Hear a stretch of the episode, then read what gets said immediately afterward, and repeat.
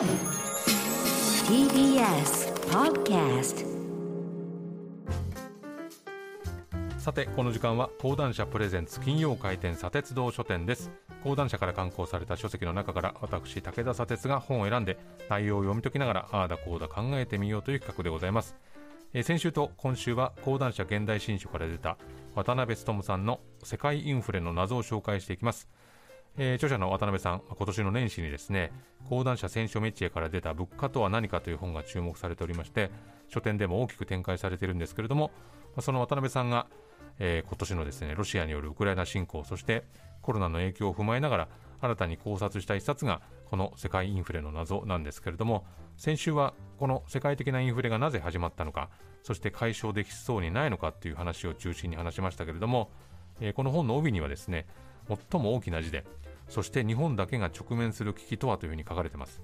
えー今現在、日本で起きているインフレというのは、世界各国と比べるとまだまだ抑えられている方なんだから、さほど心配するものじゃないという考え方もありますけれども、まあ僕たちの目の前の生活っていうのは具体的に変化をしてまして、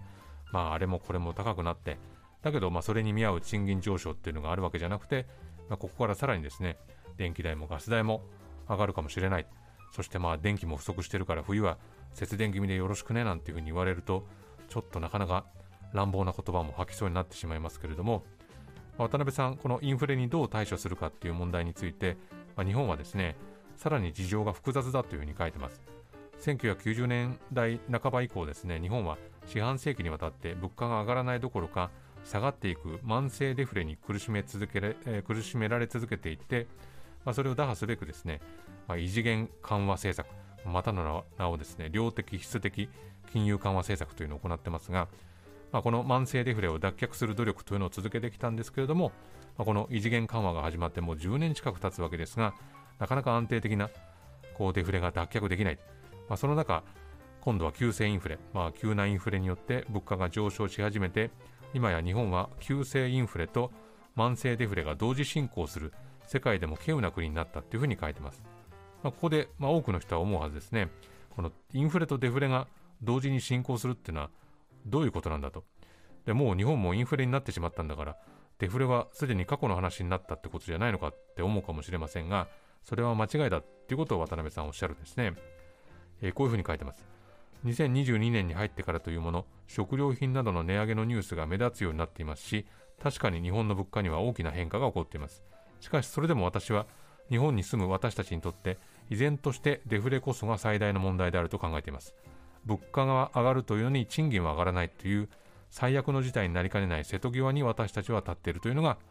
本書のもう一つのテーマですというふうに書かれています。まあ、大きな問題はやっぱりこうインフレになろうとも賃金が上がっているわけではないことだと。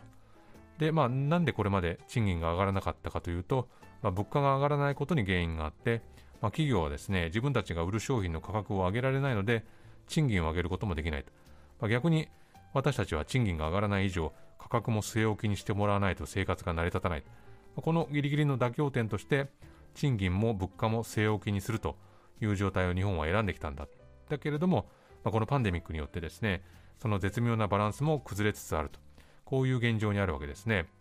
で、ここから日本は、物価は上昇して賃金は据え置きっていう不幸な状況に入るのか、まあ、それとも物価も賃金も安定的なペースで毎年上昇する経済に移行するのか、まあ、その分かれ道にあるというふうにお書きになっています。まあ、日本のインフレ率っていうのは確かに他国と比べるとまだ低い状態ではありますけれども、えー消費者物価指数の水準の格差が、まあ、日本とその他の国々で年々広がってまして、まあ、これが積もり積もっていくことで、まあ、日本の物価がですね、海外に比べて3割も4割も安いという状態が生まれてしまってるわけですね。で、この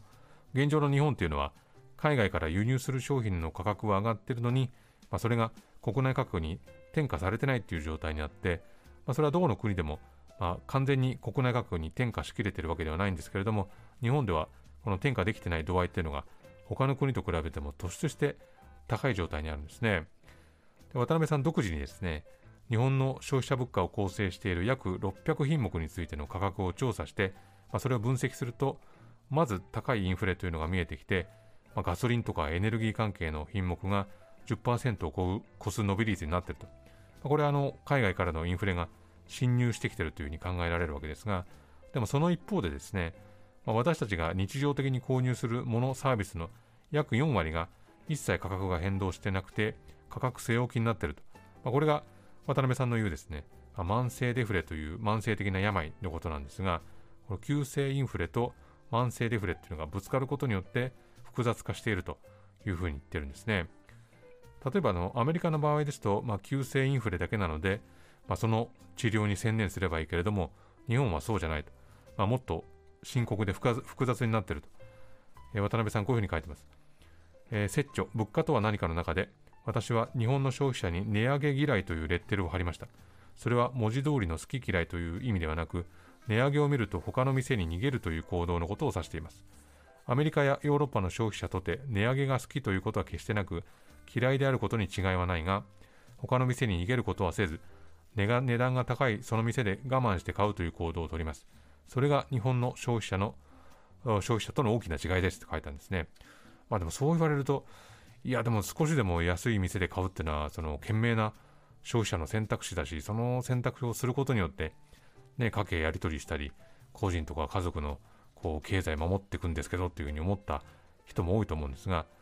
まあ、ここでついそこ、まあ、そういう国民性だしっていうことを言いたくなってしまうんですが、まあ、渡辺さんはそれはそのもともとそういう国民性だからっていう話じゃないっていうふうに言うんですね。インフレのインフレ予想っていうのが低いからだっていうふうに書くんです。まあ、なぜこの日本人のインフレ予想が低いかというと、まあ、それは長期にわたってゼロ近辺のインフレを経験してきたからだっていうんですね。で、こういうふうに書いてます。日本人は長いこと今日の値札は昨日と同じという経験をたくさんの商品についてしてきたならば明日も同じ値段だろうと考えるこれが消費者だけではなく日本の企業の行動を定めてきた多少原価が上がってもそれを価格に転嫁することができないこれが社会的な規範になってしまうとなかなかから変わらない、まあ、これ本の中にも出てくるんですがあの以前その誰もが知ってるアイスキャンディーがですね値上げを決めた時にそのテレビ CM で社長が出てきてお客さんに謝罪するっていう CM があったんですね。まあ、これもちろんジョークというか、むしろまたそれを宣伝宣伝の材料にして、まあ、特に売り上げ変わらずキープできたそうなんですけども、この CM についてニューヨーク・タイムズが取り上げて、この謝罪 CM 一面に掲載してですね、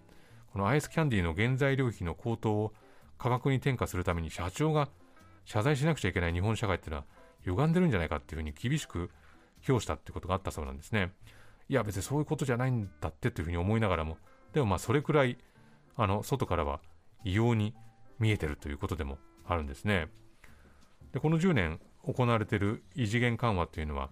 大幅な円安を起こすところまでは目論見通りだったんだけれども、まあ、それが物価にこう波及し始めるとですね国民が悲鳴を上げるようになって賃金は変わらないのに物価が上がっちゃうとこういう状態になって、まあ、消費者のインフレ予想っていうのも上がってきて値上げ嫌いというのも半ば強制的に変化しつつあって、まあ、企業の価格据え置き観光っていうのも、まあ、変化しつつはあると。ただですね、まあ、この日本の労働者の中に、よし、これから賃金上がるぞって思ってる人っていうのは少なくて、まあ、それは例えばまあフリーランスとして働いてる僕なんかもそうですけど、まあ、なかなかこの先、あそこで景気が良くなるだろうとか、あの仕事は先行き明るそうだぞっていう取引先が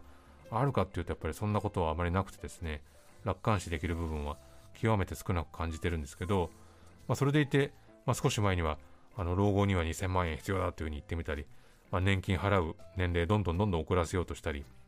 あの共助に頼るんじゃなくてなるべく自助でお願いねなんてことを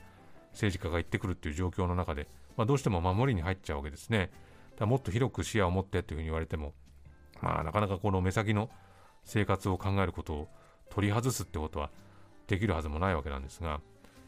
まあ、渡辺さん、今後の日本にはですね、2つの分かれ道があるというふうに書いてます。1つがスタグフレーションの到来、もう1つが慢慢性ダフ慢性デフレからの脱却と。このスタグフレーションというのは、え物価が上がると同時に景気が悪化する事態に陥って、まあ、景気悪化、スタグネーションとインフレが同時に進行するということを言うんですね。まあ、普通あの景気が悪ければ物価は下がって、景気が良ければ物価が上がる、このどちらかなんですけれども、まあ、景気と物価の悪いところだけを寄せ集めたような状態、このスタグフレーションの状態に陥る可能性もあるっていうふうに言ってるんですね。まあ、アメリカはご存知のように賃金が上がっていると。で、ヨーロッパは、まあ、労働者がですね、賃上げしろという要求の声を強めていて、まあ、ストを打つ動きなんかも出てきてますけど、まあ、今後の日本がどうなるかといえば、まあ、もしかしたらさらにこの値上げ嫌いのギアを上げてですね、まあ、それでも安い方やとか安い方に行こうとか質を下げたものを購入する動きになると。こうするとやっぱりとってもまずいことになるだろうということを書いてるんですね。でもう一つこの慢性デフレからの脱却をどのように果たす可能性があるかですけれどもこれはあの、まあ、慢性デフレの根本原因っていうのはあの日本の消費者のインフレ予想の低さにあるという話さっきしましたけれども、まあ、急性インフレが日本に入ってくるのをきっかけに、まあ、値上げを許容してですね、まあ、企業の価格据え置き慣行も改まるんじゃないかという読みがありましたがだけどまあここでやっぱり企業がですね賃上げに前向きになるかどうかがポイントになってくると、まあ、あのよく最近ね報じられ、まあ、ずっと報じられますけど企業の内部留保がとんでもない額になっていて、まあ、大きな企業大企業は儲けてるんだけれどもそれが労働者の賃金に還元されてないっていう状態が続いてますよね。渡辺さんさまざまな調査からですね日本人はこれからの自分の賃金について悲観的な予測をしていて賃金アップが見込めなくなるので慢性デフレから脱却できなくなるというふうに繰り返してるんですね、まあ、ものすごくざっくり言うとやっぱり企業が労働者に金もっと払えよってことになるし、まあ、労働者自身がそういうマインドですね、まあ、つまりもっと払えと。金出すよっていうことを表明する必要があるんですけれども、まあ、コロナ禍でどういったことが起きてるかというと、まあ、みんな大変な思いしてるんだからみんなで苦しんで乗り越えようっていう考え方で、まあ、まさにさっきね柚月さんがこうお家でというふうに言われた時についついお家で解消するようなことをしてしまった。でもそれをやるたびにあこれなんかこう自分たちで解消するように仕込まれてるんじゃないかっていうふうに後悔した。でもまたやってしまうという話をされてしまいされてましたけどもまさにそのことですよねでこの結果的に何が起こるかというとまあこの儲けてる企業が賃金を上げようとしなかったり、えー、政府がですね国民にこうまんべんなくお金を配ろうとするときにいろいろな事例ありますけどクーポンにしようとか貯蓄に回すようならお金は渡さないよっていうような政策を取ったりして、まあ、みんなで乗り越えようっていうのをスローガンにしてきたと。でも実は一部だけが儲かる仕組みを強化することにもなってたんじゃないかという、こういうことがま浮上してくるわけですね。まあ、このパンデミックの中で僕たちそれぞれまどのように行動を変えて、そのことが経済にどういう影響を与えるのか、まあ、そしてここからどんな改善策があるのか、まあ、その策が残されているのかどうか、もうこれ塞がっちゃってるのか、まあ、今あのニュースとして目にする円安とかですね、あるいはま世界的なインフレ、まあ、これらの情報を読み解くにも非常にぴったりな一冊で、